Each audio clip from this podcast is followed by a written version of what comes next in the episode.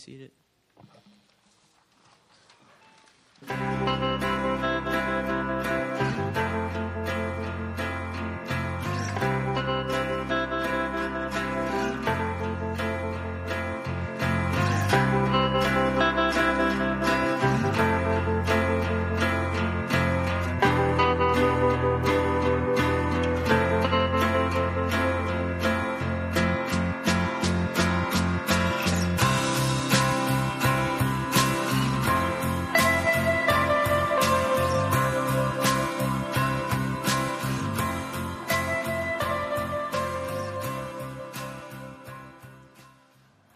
Well, hello again. We are uh, in the midst of this series, Jesus Period, and we're talking about that very thing that we just saw there in the bumper uh, video, and it's Jesus plus nothing equals everything. And the book of Colossians uh, really points to the supremacy of Christ. If you're new with us this morning, if you're a guest, again, thanks for being here. Uh, so glad that you've decided to join us. You're catching us in the middle of this series uh, where we are going through the book of Colossians, and we're talking about the fact that Jesus is everything. Now, this morning, as I sit here, uh, I, was, I was really, really excited for last week's message, uh, to preach that message, to be up here in front of you, uh, because it was all about the supremacy of Jesus and his, his authority, his beauty, his majesty. And it was a fun message to preach. But one of the problems when you go through a book of the Bible and you go kind of passage by passage is you run into these passages that you would rather not be up here to talk about. And so this morning we find, we run square into one of those passages because this morning, as you can see from the title of the message, it's the gift of suffering. Now, if any of you have ever suffered, which I'm guessing in an audience this size, most of you have gone through some type of suffering. And I wonder for how many of us do we ever think that it's a gift? And yet, as we look at the way Paul describes suffering, here in Colossians chapter 1 and the way suffering is described throughout Scripture. Uh, it is described in a little bit different way or a very different way than what we would describe it. And so I would, I would confess to you that in my own life, I have not, I have not suffered that much. I've lived a pretty easy life. Things have gone fairly well for me, and I haven't faced uh, some of the suffering that many of you have faced. And so, as I sit here, I feel very inadequate to deliver this message because I know that some of you have gone through much deeper suffering than I myself. And I also know that here in the United States, I'm going to talk about this a little bit, that we don't really fully understand what it means to suffer for the sake of Christ as others throughout the world do. And so, we're going to talk a little bit about that. So, this morning, as I say that, um,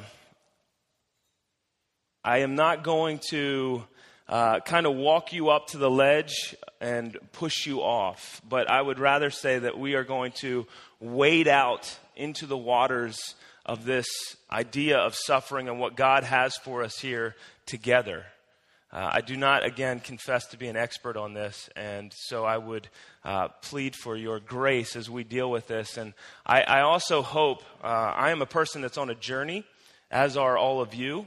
And as we journey through this together, I think that God has a, a lot of work to do in our hearts in this area of suffering. And as I studied this week for this message, I know that God was doing a lot of work in my heart uh, as I was studying. So, I say all that to just prepare us for where we're headed. Uh, so let, let me just pray. I feel like I should pray and ask God for His grace this morning over us as we look into this message uh, of suffering. So, Father, uh, God, it is so good to call you Father. Thank you for being our Father. Thanks for loving us, calling us your children. God, I, I praise you for Jesus and the work that he did on the cross, that he was able to proclaim that it is finished that all of our sin is taken care of when we put our faith in you, that there is no blemish or accusation. Father, we love peace and comfort. You've designed us that way. Uh, but as we look at suffering, it brings into our lives, it, it brings turmoil, it brings hurt and pain, and it's a reality that we need to face. But God, I pray that you would open our eyes to see what it is that you desire to teach us in the midst of suffering. How is it that we can call suffering a gift from you? I pray that you would open our ears to under or hear and open our eyes to see that we might understand what it is that you want to teach us this morning. Give us humble hearts, Father. And Father, if there's anyone here that is really, really struggling this morning, suffering this morning, uh, I'm aware of how short my words will fall to bring healing. But Lord, I know that you are the one, through the power of your Holy Spirit, that can bring that healing. And so, Father, I just pray that you would heal every wound, that you would cover over every heart that is in turmoil this morning, that you would bring peace. In Jesus' name, amen.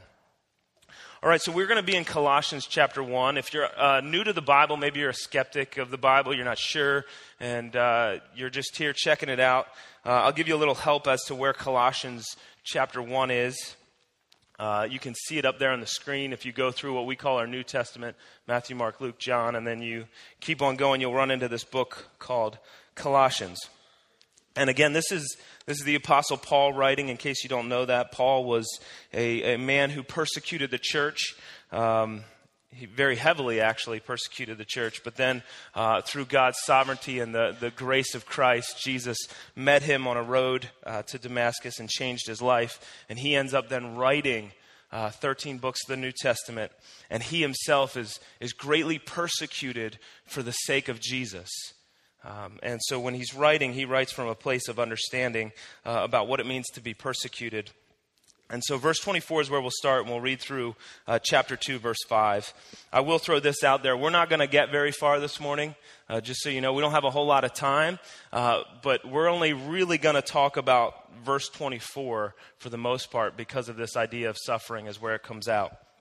So, here we go. Paul says, Now I rejoice in what was suffered for you, and I fill up in my flesh what is still lacking in regard to Christ's affliction for the sake of his body, which is the church. I have become its servant by the commission God gave me to present to you the Word of God in its fullness, the mystery that has been kept hidden for ages and generations, but now is disclosed to the saints. To them, God has chosen to make known among the Gentiles the glorious riches of this mystery, which is Christ in you, the hope of glory. We proclaim him admonishing and teaching everyone with all wisdom so that we may present everyone perfect in Christ. I just want to make one note there that that is the heart of the leadership of this church. As you think about your pastors and your elders, that is the heart of the leadership of this church that, that we would all be growing in our wisdom and understanding and our knowledge of who Jesus is and that someday we might all stand before Christ mature. The, the word there in the NIV, which I was reading, is perfect in Christ, but you also may find in other translations, mature in Christ. And that's our goal. That's the goal of every parent, is to see your children grow up and mature. And also, as spiritual parents, as pastors and elders and leaders, we want all of us to grow up and mature in our faith in Jesus. So we'll keep going. Verse 29. And to this end I labor, struggling with all of his energy, which so powerfully works in me. I want you to know how much I am struggling for you and for those at Laodicea and for, for all who have not met me personally. My purpose is that they may be encouraged in heart and united in love, so that they may have the full riches of complete understanding, in order that they may know the mystery of God, namely Christ, in whom are hidden all the treasures of wisdom and knowledge. I tell you this so that no one may deceive you by fine sounding arguments. For though I am absent from you in the body, I am present with you in spirit and delight to see how orderly you are and how firm your faith is in Christ. All right, so as I said, we're going to look into this, this passage here in verse 24, this idea of suffering. Now, I rejoice in what was suffered for you. Now, as we do this, I want to lay kind of the groundwork for suffering because there's different categories for suffering, and there's some things we need to understand about suffering before we go forward so that we, we have, we're using the same terminology, the same understanding. So if you look in, the, in your bulletin, uh, you'll find uh, in the notes section here, the sermon notes section, I gave you a couple categories here of suffering. Uh, I wanted you to be able to take these with you. Uh, that's why I didn't put them up on the screen. So we'll go through these categories together. First, there is this idea of general suffering. All right? General suffering is basically this. When God created the world in Genesis 1, we have this account of God creating everything, creating man and woman, and everything is at peace. There's what we would call the, the Hebrew term for this is shalom. There was a peace that existed on the earth. But very quickly, as you read, you run into Genesis chapter 3, and something happens. We're all familiar with this. It's uh, Adam and Eve and, and the fall. All right, they take the fruit that they weren't supposed to take, they rebel against God, and it breaks that shalom that existed in the earth at that point. It breaks that peace. There's no longer a peace within the earth because of that sin, that rebellion towards God. And ever since that point, ever since Genesis chapter 3, we have this, this brokenness to the world system. And you don't have to look very far to know that this is true that, th- that this is the, the case. You look around you, you look at the news, you look at, at uh, your own life, and you see there's suffering. There's certain things that happen that cause frustration. If you were in Reading on Thursday night and you were parked at the mall, there's probably some frustration in you this, today still as your car looks like it went through a war zone because of the hail that fell on it. Now that that's a that's a product of general suffering. There was no sin involved. You just happened to be at the mall and the hail came down that was the size of baseballs and destroyed your car. And now you have to deal with it. You have to fix it. You have to figure out what to do with that. That's general suffering. All right, I think of something that happened to my family this past winter in February. Our son Josiah, who's 18 months, was diagnosed with, uh, with kidney cancer. It was a tumor on his kidney. Again, general suffering. There's, there's, no, there's nothing involved with that. There was nothing that caused that. It's just this brokenness within the world system. And so there is suffering that goes along with that. Pain and loss. Some of you have lost people that are very close to you. As we think about Memorial Day tomorrow, right? Perhaps some of you have lost a friend or family member in service to our country. That's, that brings suffering. There was no sin involved with that, it's just general suffering. So, I gave you another couple of passages there. Uh, Romans chapter 8 would be another one you could look at uh, to, to build on that. All right, so the next type of suffering, there's a, an external suffering. Or this, is, this is just my terminology. I didn't even read this in a book. I just came up with this on my own. You might be able to come up with better terminology, uh, but it was what I decided to use. So there's this external suffering that all of us have probably faced at some point or another. And external suffering just is simply this that someone sins against you and it causes you to suffer. Right? And this is a broad, broad spectrum. Right? When I was in sixth grade, uh, my nickname was Marshmallow. Okay? I was a husky kid. So someone just decided, well, we're going to call Marshmallow, which, by the way, Marshmallow is not shorter than my name, Chris, okay? If you're going to get a nickname, it should be shorter than your given name, but it wasn't. So, anyway, this caused, you know, I laughed about it at the time, I went along with it, but it caused some pain in me, all right? It caused some, some suffering. Even to this day, I would tell you that I, I am conscious of the things that I eat and the way, my health. Be, I think because of some of that, because of being picked on as a kid. So that was some external suffering. All right, some of you are aware of that. Now, it could go much, much broader.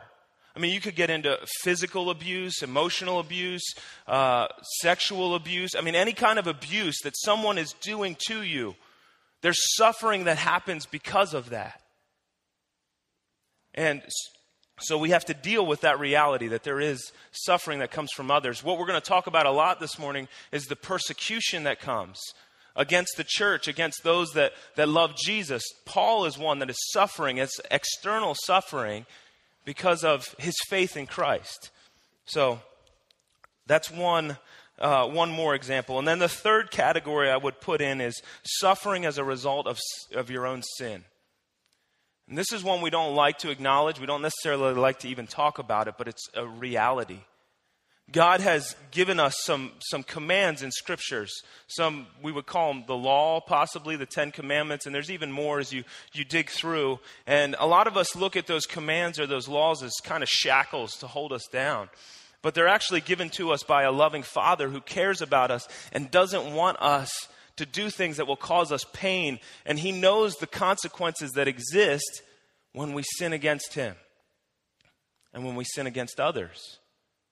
And so I've lived out some of the consequences of sin. There are times in my life where I have, I have lied about things, I have deceived, uh, I've done, done some really foolish things that I've had to pay the penalty for those consequences, or the, the, the sins in my life. I've had to live with those consequences. Every one of you in this room, probably this morning, can relate to that. You've done something against someone else that has hurt that relationship. It's hurt someone else. There's been a consequence. Even as simple as driving your car at 85 miles an hour down 222 and getting pulled over, there's a consequence to that. There's a consequence. So we sometimes suffer because of our own sin, and it causes, it causes hurt and pain and broken relationships. And the only way to remedy that is through the gospel of Jesus Christ. Because when we put our faith in Christ, when we trust in Jesus, we, are, we know that we are forgiven and we're free from the accusation, free from the shame, free from the guilt of all of the, that sin. And so this morning, I would just say if you're here this morning and you're suffering from some of the consequences of your own sin, that's a reality that you need to face. But there is freedom from that shame and guilt in the gospel of Jesus. We just went through that in Colossians uh, chapter 1 just earlier in, in the message last week. So, all right, so now that we have some of the ground rules, uh, kind of the, the categories of suffering, let's jump into what Paul says. So he says in verse 24, Now I rejoice in what was suffered for you. Okay, a couple interesting things here to point out. The first is that he says he rejoices in what was suffered. Now, he's not saying, I rejoice in what others have suffered for you. He says, I rejoice in what was suffered from you. He's talking about his own suffering. Now, we know from the book of Acts, we know from uh, Paul's friend Luke, who recorded this in the book of Acts, that when Paul is writing this, he's in prison for the sake of the gospel. He is in prison because he is proclaiming Jesus and salvation through, through Christ alone. And now he's in prison. So he is suffering for the sake of the gospel, and he says that he rejoices in that.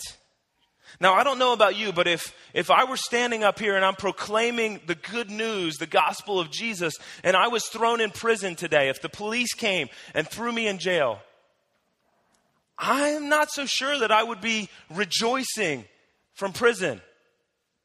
Yay, I'm in a jail cell. I'm not so sure that that would be my attitude. Now, it's interesting that Paul says this because at this current moment, his current suffering for the sake of Christ is that he's in prison. But he tells us in a different portion of Scripture in Second Corinthians that he suffered far more for the sake of the gospel. So I want to show you what it is in case you're unfamiliar, because in, in, there's a passage where Paul tells us, here's what I've suffered for the sake of the gospel. It comes out in Second Corinthians chapter 11. Now, there, there, are those in Corinth at the time that are uh, boasting about what they've done. They're boasting about their own accomplishments. And so Paul comes along and he says, Well, all right, if you're going to boast, I shouldn't boast, but I, I will. So we kind of we kind of cut it off here, but I didn't have time to get into all of it. So he says, Are they servants of Christ? And then he says, I'm out of my mind to talk like this. I am more. I have worked much harder. I've been in prison more frequently been flogged more severely. I've been exposed to death again and again. Five times I received the, the Jew, from the Jews the 40 lashes minus one. I think it's funny that he describes it that way. Like, isn't it easier to say, I received the 39 lashes from the Jews? I guess he just wants us to do some math there. I don't know why they say 40 minus 1, but that's what it is. It's 39.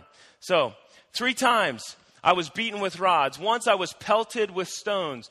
Three times I was shipwrecked. I spent a day, I spent a night and a day in an open sea. I've been constantly on the move. I've been in danger from rivers, in danger from bandits, in danger from my fellow Jews, in danger from the Gentiles, in danger in the city, in danger in the country, in danger at sea, and in danger from false believers. I have labored and toiled and have often gone without sleep, and I have known hunger and thirst and have often gone without food. I have been cold and naked, and beside everything else, I failed, face daily the pressure of my concern for all the churches. And you look at that list, and yet when you go back to Colossians 1 and Paul says, I rejoice for what was suffered. I rejoice. And you look at that list and you say, man, I haven't gone a day in my life hungry aside from my own choosing. I haven't gone a day in my life without water. I've never been stoned, like meaning stones thrown at me. I've never been stoned the other way either, but I've never been stoned having stones thrown at me. I've never been on, in a shipwreck. All right. I've never gone through any of that that he's gone through. And yet, all of this that he lists, he says, I rejoice for what was suffered for the sake of the gospel. And you might ask, and if you're a skeptic of the Bible, you might be looking at this and saying, yeah, this is my biggest problem with Christianity. This is my biggest problem with God is how can a good God allow pain and suffering? Well, hopefully we can get to the bottom of that.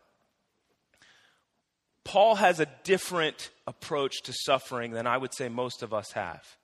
And I would ask, as I read this, I asked this question so why doesn't Paul just reject God and move on? Like, if that was you, if you had gone through all of those things that Paul described, wouldn't you be tempted to just say, forget this? God, I'm doing, I'm doing all the things that I'm supposed to be doing. I'm trying to do them all. And every time I do it, something bad happens to me. This just ain't working. But Paul has a different attitude and a different perspective. He loves Jesus and he trusts God completely no matter what happens in his life, he understands that God has a purpose for it. A couple things I want to point out. Paul's life isn't based on material possessions, status, or comfort. He has one goal and one goal alone, and that is to glorify Jesus in everything that he does. What I was challenged by this week in my own personal life was how much of my life is wrapped up in material possessions, my status, meaning who, who people think that I am or their opinion of me, uh, or even just comfort. Every step we take, we look for where's the most comfortable way out of this? What's the most comfortable thing I could do? What is the, the, the road that I can take that is the most comfortable? But Paul's attitude is completely different. He says this in Philippians chapter 3, verse 7 through 8. He says, But whatever were gains to me, I now consider loss for the sake of Christ. What is more, I consider everything lost because of the surpassing worth of knowing Christ Jesus my Lord, for whose sake I have lost all things. I consider them garbage that I may gain Christ. What he's talking about there isn't just material stuff. He's not saying just go sell all your stuff, get rid of it, have a big yard sale, all right, he's talking about even his own claims to righteousness, the, the things that, that he's been given in his life, his status. And he's saying, I consider it all loss just so I can know Christ. There is nothing greater in this life than knowing Christ Jesus, my Lord. That's his approach. The second thing I would point out is that Paul, to Paul, this world is not his home. And I struggle with this one constantly that I make this world my home. I'm so comfortable here. I'm so comfortable here. You think about it. I mean, when we leave this place, some of us might go out to eat. Some of us will probably eventually, some point today, get to a place where we call home. Paul was a man who lived without a home. I mean, he didn't have a place to, I mean, as Jesus didn't have a place to lay his head, many times, as he pointed out in Second Corinthians, he went without a place to call home. All for the sake of knowing Christ. Now, where is Paul's home? This is what he says in Second Corinthians chapter 4. Therefore, we do not lose heart, though outwardly we are wasting away. We all know this. I just had this conversation with someone as I came in this morning. Every single day we're getting older. We can't stop it. The process of deterioration is continuing. So outwardly we are wasting away, yet inwardly we are being renewed day by day. For our light and momentary troubles are achieving for us an eternal glory that far outweighs them all. He puts into this category our light and momentary troubles. When you read what he says in Second Corinthians about all that he's gone through, I would hardly claim that as light and momentary, but he does. And they're achieving for us an eternal glory that far outweighs them all. So we fix our eyes not on what is seen, the physical world, but on what is unseen, since what is seen is temporary, but what is unseen is eternal. awaiting the new body, for we know that if the earthly tent we live in, that's this physical body, is destroyed, we have a building from God, an eternal house in heaven, not built by human hands. Meanwhile, we groan, longing to be clothed instead with our heavenly dwelling. To Paul, this place was not home. This body that he was in was a temporary dwelling. All right? For you and I, our stay on earth is temporary. 80, 90, 100 years if you're really lucky. That's all we have here. That's all we have here. And Paul is saying, My home is not this place. I don't live for the glory that we can earn on earth, but I live to exalt Christ. I live for his glory, not my own. The last one I would, would present to you in Paul's perspective on suffering is that suffering produces character. God uses suffering in our lives to bring about change in us. Me say that again. Suffering produces character, and God uses suffering in our lives to bring about change in us. And Paul understood this fully. He writes in the book of Romans, he says, Not only so, but we also glory in our sufferings. Again, the words rejoice and glory in our sufferings because we know that suffering produces perseverance perseverance, character, and character, hope. And hope does not put us to shame because God's love has been poured out into our hearts through the Holy Spirit who has been given to us. Paul sees that suffering is producing something in him. It's producing something. Every area of my life that I have somewhat suffered in has brought about great change in me the hardest times in my life have produced have produced the most growth in my life. And yet whenever suffering comes into my life, I want to run away from it even though I know that it's what's producing growth in me. It's challenging me.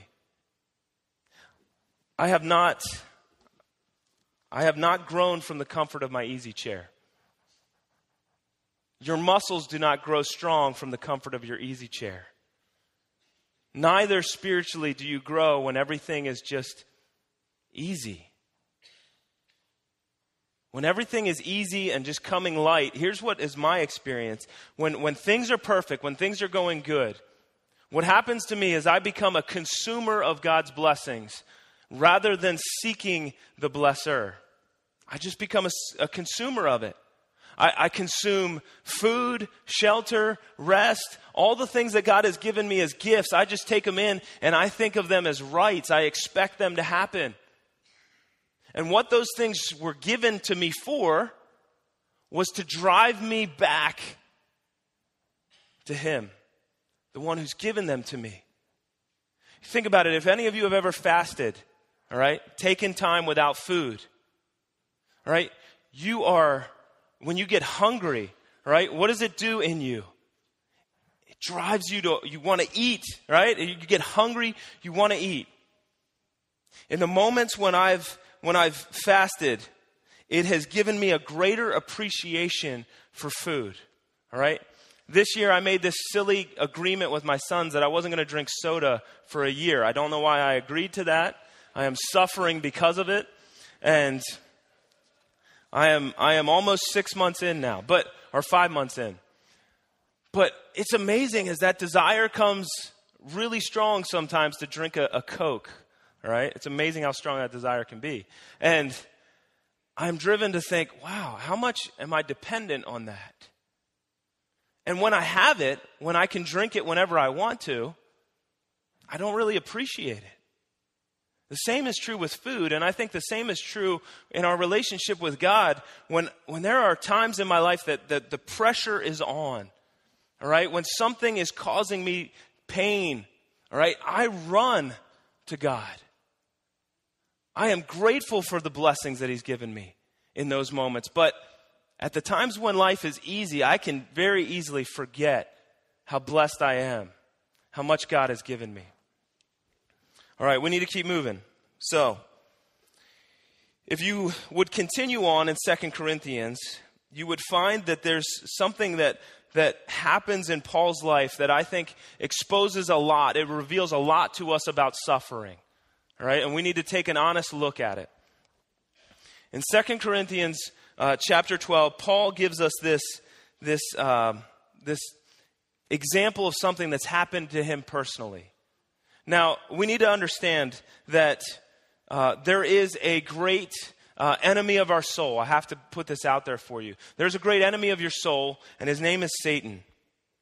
Satan is very real, and his desire is one thing and one thing alone, and that is to destroy you. His desire is for you to worship something other than God. All right? Doesn't have to be him. It can be anything else.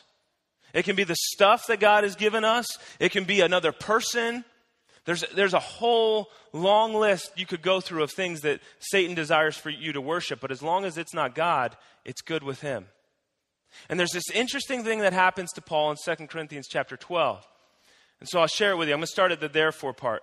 Therefore, in order to keep me from becoming conceited, I was given a thorn in my flesh. Now, look what Paul says. This was given to him so that he doesn't become conceited, all right, arrogant, boastful. Is that something that God would want of him? To become conceited, arrogant, boastful? No. If any of you know someone who's arrogant, you probably uh, you struggle with that person at times. If they're prideful and boast, boasting all the time, you probably struggle with that person. You can probably think of them now right? That's not something that God wants to accomplish in us. He doesn't want us to be conceited. But Satan would want that. Satan would want us to be prideful, arrogant, conceited. So look what happens. I was given a thorn in my flesh, a messenger of Satan to torment me. Now we don't know what this is. Pastors will tell you they know what it is. They don't know what it is. We don't know what it was. Was it some kind of physical ailment? Was it a struggle with sin? We don't know. I'm going to guess, my best guess, my educated guess, is that it's some kind of physical ailment. All right? And it was given to him. He says, It was given to me to torment me, but to keep me from becoming conceited. So God uses, all right, this messenger of Satan comes along and torments Paul so that he doesn't become conceited, but God uses it for good. Satan's goal is to destroy Paul, but, but God's goal is to bring about change in his life, to keep him from becoming conceited and prideful and boastful. So then he says, Three times I pleaded with the Lord to take it away from me. But he said to me, My grace is sufficient for you, for my power is perfect in weakness. Therefore, I will boast all the more gladly about my weakness so that Christ's power may rest on me. That is why, for Christ's sake, I delight in weakness, in insults, in hardships, in persecutions, in difficulties. For when I am weak, then I am strong. For when I am weak, then I am strong. For some of you that are, are struggling with some kind of physical ailment, you need to hear this, all right? There is suffering that has come into your life. It is not wrong for you to pray for God to heal you. It's not wrong for that. God actually says, whatever's anxious, whatever is burdening your heart, bring those things to me. But Paul does this, all right? That's what he does. And he quickly understands this suffering in my life, God is using it to bring about change in me. God's using it to keep me from becoming prideful and arrogant, which will ultimately destroy me. For some of you, you have been praying for years for God to heal you. You're saying, God, seriously, just heal me. And I would ask you this question. And again, here's where I'm just, I feel the weight of this because I'm, I haven't walked this with you. But I would ask you this question Are you okay if God's answer is, My grace is sufficient for you?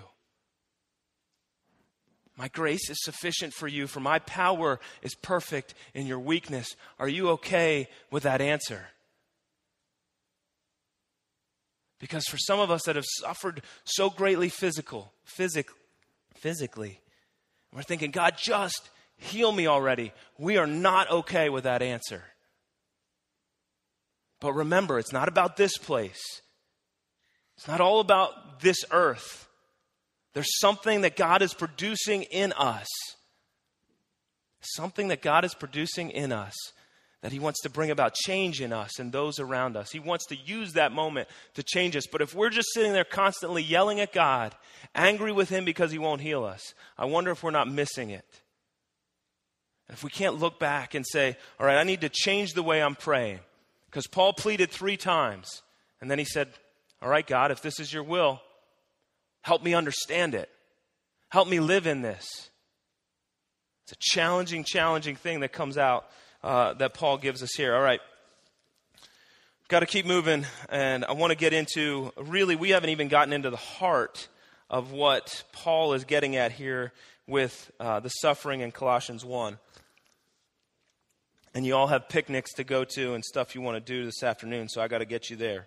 So, he says, Now I rejoice in what was suffered for you, and I fill up in my flesh what is still lacking in regard to Christ's affliction. The suffering that Paul is talking about here is not, he's not talking about this physical ailment. He's talking about physical persecution, thrown in prison for his faith.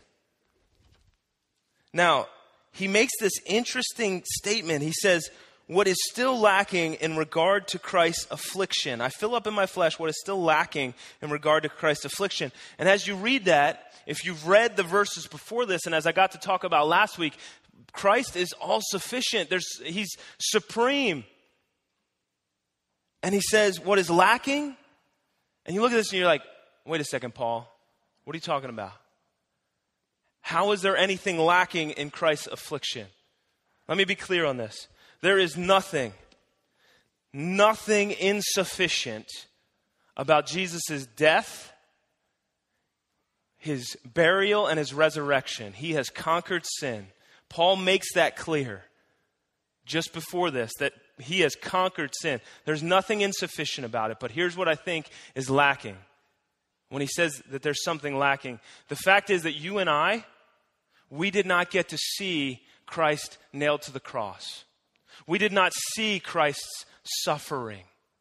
Right, we didn't see him be beat, we didn't see him be whipped, we didn't see him spit on for the sake of ultimately our salvation that he would go to the cross and pay the penalty for our sin. We didn't see it. Paul's aware of this as he's writing to the church in Colossae, saying, You haven't seen his afflictions. You've heard about them, you know about them, but you didn't see them. And what he's saying here, what I believe this is, is that he is his afflictions, his suffering is an extension of Christ's suffering. So, as the church looks in on Paul and sees Paul suffer for the sake of the gospel, they not only see Paul suffer, but they see Christ suffering. This is mind blowing to us, especially in the United States right? I got a lot of what I am, a lot of thoughts this week came out of this book from John Piper, uh, Desiring God. Thanks, Adam, for letting me borrow your book. I didn't tell him, I just took it out of his office. But uh, this is a phenomenal book, and, and you might not want to read all of it, but if suffering is something that is, if this message is just uh, waking some things up for you or it's hitting home, chapter 10 in this book I recommend it highly. Just, just read chapter 10. It's on suffering. But he makes this comment in here, uh, this statement. Uh, and I got the quote out of chapter 10. Since Christ is no longer on the earth, he wants his body, the church, to reveal his suffering in its suffering. Just let that sit for a second. Since Christ is no longer on the earth, okay? He sits at the right hand of the Father. It is finished. When he went, when he went, when he was uh, ascended into heaven, he sits now at the right hand of the Father. And he's done what? He sent, sent his Holy Spirit here to dwell inside of us. And so it says so he's no longer on the earth. He wants his church, his body, to reveal his suffering in its own suffering. Because here's what happens when the church suffers, we're reminded, all right, of what Jesus said. John 15, verse 18 through 20. The world hates you. If the world hates you, keep in mind that it hated me first. This is to the Christian. If you're in here and you're a follower of Christ, he's speaking to you. All right? He's speaking to you. Keep in mind that it hated me first. If you belong to the world, it would love you as its own. As it is, you do not belong to the world, but I have chosen you out of the world. That is why the world hates you. Remember what I told you a servant is not greater than his master. If they persecuted me, they will persecute you also. If they obey me or my teaching, they will obey yours also. And I will be honest with you, in America, this just does not compute for me. It doesn't compute. As a Christian, all right, I, I have, I've been following Jesus now for about 15 years, give or take. And the worst persecution that I've ever faced were some nasty comments on the internet and some hazing from some guys that I played college football with that made fun of me because I didn't, uh, I didn't go to parties and I didn't sleep around. Honestly, as I thought through the last 15 years of my life, what's the worst persecution you have faced for being a Christian? And that's it. That's all I could come up with. And so I read things like 2 Timothy chapter 3 verse 12. In fact, everyone who wants to live a godly life in Christ Jesus will be persecuted. I think okay. What I don't have a category for that because I haven't faced it. But then if I if I just take a second and I open my eyes and I look around the world, all of a sudden I see there's the church is being persecuted. I mean, in North Korea, we have a, a leader there that is dragging Christians into stadiums in front of tens of thousands of people and having them shot for the very fact that they would proclaim Christ as Lord and Savior. You go to Africa, there's churches that are being burned down, families that are being ripped apart. Go to the Middle East, there's pastors that are being thrown in prison and tortured for the sake of Christ. And I stand here in the United States and I think, man, we're just blessed. Folks, we got to be honest. We got to be honest. We live in the land of milk and honey. We are blessed. We get upset when our car doesn't work or there's, there's comments made on Facebook that we disagree with, or we're picked on a little bit because you know we go to church or something. We got to be honest. We have not faced persecution like this. And so as I read Paul, I wonder, am I ready for this? Am I am I ready to face this type of persecution for the sake of knowing Christ? That the church might be edified, that the church might be brought up. I don't know if I'm ready. And I would challenge the rest of you just to think about it. And I, I, I really try not to get political from the stage. I'm not going to do it here, but I, I do. I've, for a long time, I've been a person that said that type of persecution will never come to the United States. I'm beginning to think that I was wrong about that. There may be a time coming, maybe not my generation, maybe my kids' generation, but there's a time coming when we say, I am a follower of Jesus, and we face very real persecution for that. And I would challenge all of you here that are followers of Jesus to say, Are you ready for that? Are you ready for that? I'm not trying to make you feel guilty. I'm not trying to do any of that, but I'm just asking, Are you ready? Because I want to be ready. I want to be willing to go to prison for the sake of the gospel. I really do. And I hope that when the time comes, if it ever comes, and I pray that it doesn't, I don't want that time to come. But if it does, I pray that I'm ready for that. And you might ask yourself, if you're a person who's skeptical of all of this, you might ask yourself, why? Why? What's the point of all that? Why would you go through that persecution uh, for the sake of, of Christ. And as we talked about last week, I have nothing to boast in except for Jesus. I am who I am by the grace of God. It is all because of Him. And so my life, though I enjoy the pleasures of this world that God has blessed us with, and I enjoy my life here in the United States, as we think about Memorial Day, there are many men and women who have sacrificed their lives for our freedoms here, and I am so thankful for that. I am so thankful for that.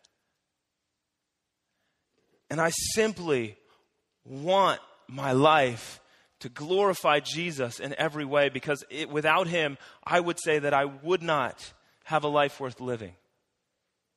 I would not have a life worth living. And you might wonder, well, what is it worth? Why, why suffering? All right, why this idea? Why would Paul rejoice in his suffering? Why would this be so? And I, I would just challenge you that, that when the church suffers, all right, how we suffer is so important. Whether it's through general suffering, that natural suffering that happens, or whether it's through persecution and external suffering, how we suffer is so important because the world looks in on us. The world looks in on us and they see something. They see something. And what is it that they see? In, uh, in John Piper's book, he shares this story. Some of you may be familiar with it. I want to share it with you, though, this morning because it's powerfully impacted me this, mor- or this week as I read it and it's the story of a, of a KGB uh, secret agent in Russia in the early 1970s. His name was Sergei Cordova. I think I said that right. If I didn't, I apologize. But um, so he was a KGB agent, and his job was to go around Russia and find those that were meeting in ch- churches privately, underground, right? And bring them to justice. Either punish them enough so that they would stop meeting or kill them or whatever they decided to do. There was, there was no boundaries on them. And so he recounts these stories in his, his autobiography, and, and John Piper notes it in his book. But so they were out one night, he and his uh, KGB buddies uh, were out um, on tour, whatever you want to say. They were out uh, persecuting the church. And they found this underground church. They were meeting in a basement, and they go in and they found uh, there was a, a woman there. And he describes this woman as the most beautiful person that he's ever seen. Just beautiful blonde hair, blue eyes. And as they came in, his friend, uh, Victor, took this woman. Her name was Natasha. He took her and he lifted her up and he threw her against the wall. All right? He records that she hit the wall at the same height at which she left his hand. And as they were leaving after they had broken up this church meeting, uh, Victor looked at Sergei and said, I bet the idea of God flew right out of her head as she hit the wall. So, two nights later, they're out again, and they come into this underground meeting, and, and there she is. There's this woman, Natasha, who they had just beaten before. And so the soldiers all take her and they throw her up on the table and they strip her down. And Sergei begins to beat her with his hand as hard as he can and just beat her until his hand, all right, is sore and he can't swing anymore. And he describes how she's bleeding uh, profusely. And they leave. Several weeks later, they're out and they come into this, uh, again, an underground meeting. And who is there? Natasha. And his friend Alexei takes out his club. He's about to strike her on the head and basically kill her. And Victor, the one who had thrown her against the wall, stands in between her and him. And he says, Do not touch her. There is something different about her. There is something that she has that we do not have. And in the midst of this exchange, she runs off. And Sergei recounts how he wishes that he could go and speak with her because he wants to know what it is that she has that is different. Well, ultimately, he later learns that it's Christ. He later learns that it was Christ that is different in her, it's Jesus that she had. And it changes his life. He ends up coming to know Jesus as his Lord and Savior. And he writes this letter and he says, Natasha, I don't know if you will ever hear of this. I don't know if you'll ever see this. But thank you Thank you for standing for Christ.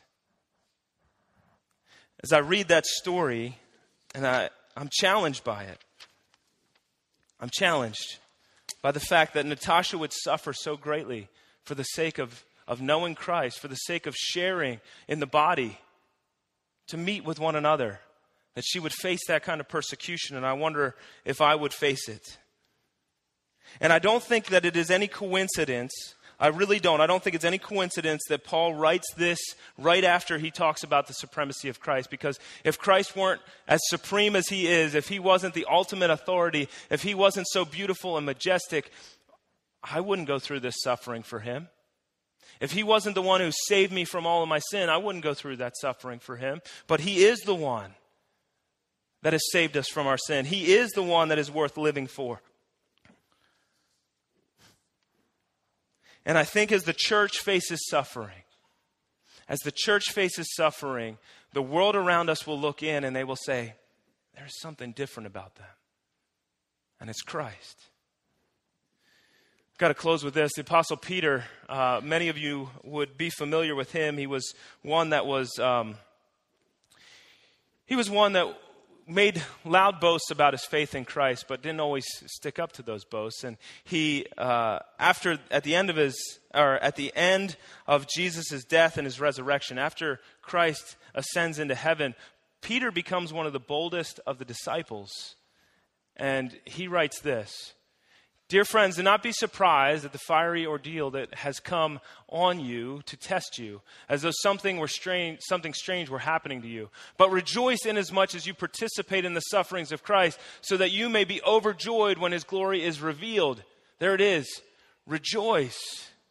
Rejoice inasmuch as you participate in the sufferings of Christ, so that you may be overjoyed when his glory is revealed. Again, it's not about today, it's about what's coming. If you are insulted because of the name of Christ, you are blessed, for the Spirit of glory and of God rests on you. If you suffer, it should not be as a murderer or a thief or any kind of criminal or even as a meddler. Again, that's your own sin causing consequences. However, if you suffer as a Christian, do not be ashamed, but praise God that you bear that name.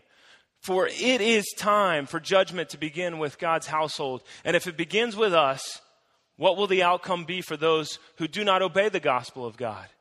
And if it's hard for the righteous to be saved, what will become of the ungodly and the sinner? So then, those who suffer according to God's will, listen to that. Those who suffer according to God's will commit themselves to their faithful Creator and continue to, to do good. My challenge for all of us this morning, and again, we just tipped the iceberg. We, we just barely stepped out into the water here because there's so much deeper that you could go with this topic. But my challenge for all of us is that as we think about suffering, that we would rewrite the way we think about suffering.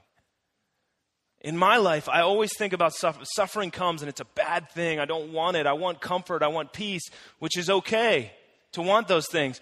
But ask yourself the question if you're in the midst of suffering, if you're in the midst of suffering, why is this happening? What is God refining in me? And how can I rejoice in the midst of my suffering? How can I rejoice in the fact that I get to share in the sufferings of my Lord and Savior, Jesus Christ? It's a challenge for every one of us.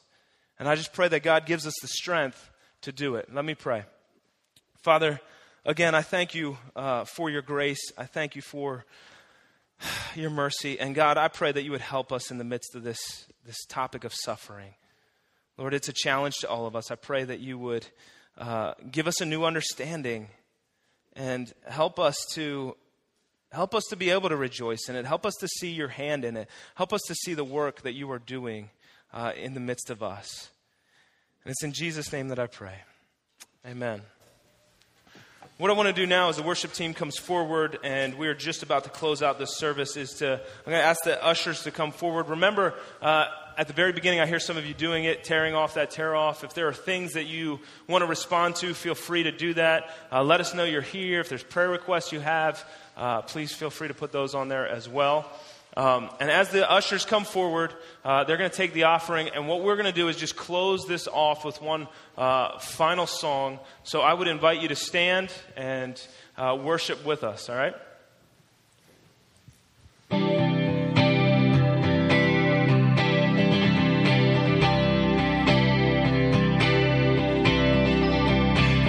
Who breaks the power of sin?